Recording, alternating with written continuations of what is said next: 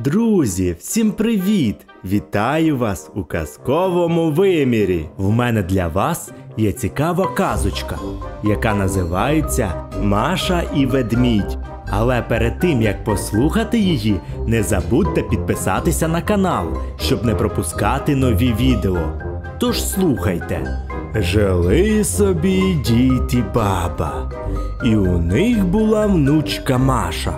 Зібралися раз дівчатка в ліс по гриби та по ягоди, кличуть із собою і Машу. «Дідусю, бабусю, – каже Маша, – пустіть мене в ліс з подружками».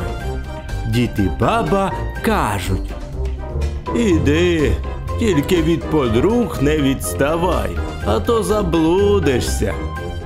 Прийшли дівчатка в ліс. Почали збирати гриби та ягоди.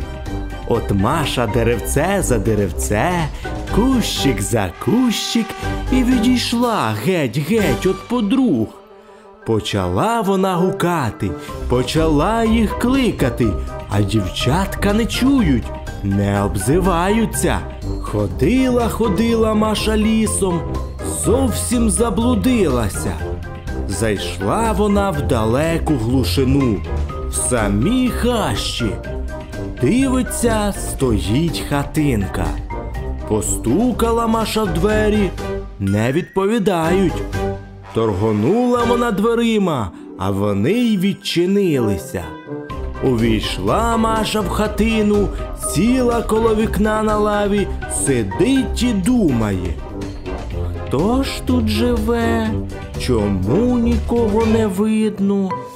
А в тій хатині жив величезний ведмідь, тільки його тоді дома не було. Повернувся ведмідь увечері, побачив Машу і зрадів. «Ага, – каже, – тепер не пущу тебе. Будеш у мене жити, в печі топитимеш, кашу варитимеш, мене годуватимеш». Посумувала Маша, погорювала, та нічого не вдіє. Стала вона жити у ведмедя в хатині. Ведмідь на цілий день піде в ліс, а Маші наказ дає: нікуди без нього з хати не виходити, а якщо підеш, однаково піймаю і тоді вже з'їм. Почала Маша думати, як їй від ведмедя втекти. Кругом ліс, в який біг піти, не знає, спитати немає кого. Думала вона, думала і придумала. Приходить одного разу ведмідь з лісу, а Маша і каже: «Ведмедю, ведмедю, пусти мене на один день у село, я бабі та дідові гостинця понесу». «Ні, – каже ведмідь, – ти в лісі заблукаєш. Давай гостинці, я їх сам однесу». А Маші того тільки й треба. Напекла вона пиріжків, дістала великий-превеликий короб і каже ведмедеві: «Ось, дивися, я в цей короб покладу пиріжки, а ти однеси їх дідові та бабі. Та гляди, короб по дорозі не відкривай, пиріжків не виймай, я на дубок вилізу та за тобою слідкуватиму». «Гаразд! – відповідає ведмідь, – давай короб».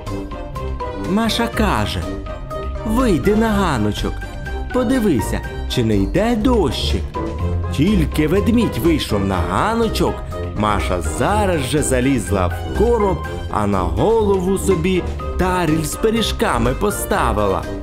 Повернувся ведмідь, бачить, короб готовий. Підняв собі на спину і пішов у село. Йде ведмідь поміж ялинами, суне ведмідь поміж берізками, в ярочки спускається, на пагорбки піднімається. Ішов, ішов, втомився і каже: «Сяду на пеньок, їм пиріжок, а Маша з короба. Бачу, бачу, не сідай на пеньок, не їж пиріжок, неси бабуні, неси дідуні. Диви, яка окаста, каже ведмідь. Все бачить. Узяв він короб і пішов далі. Ішов, ішов, ішов, ішов, спинився, сів і каже: сяду на пеньок, з'їм пиріжок. А Маша з короба знову: бачу, бачу, не сідай на пеньок, не їж пиріжок, неси бабуні, неси дідуні. Здивувався ведмідь. От яка хитра, високо сидить, далеко бачить. Підвівся і пішов скоріше. Прийшов у село, знайшов будиночок, в якому дід і баба жили, і давай з усієї сили стукати у ворота.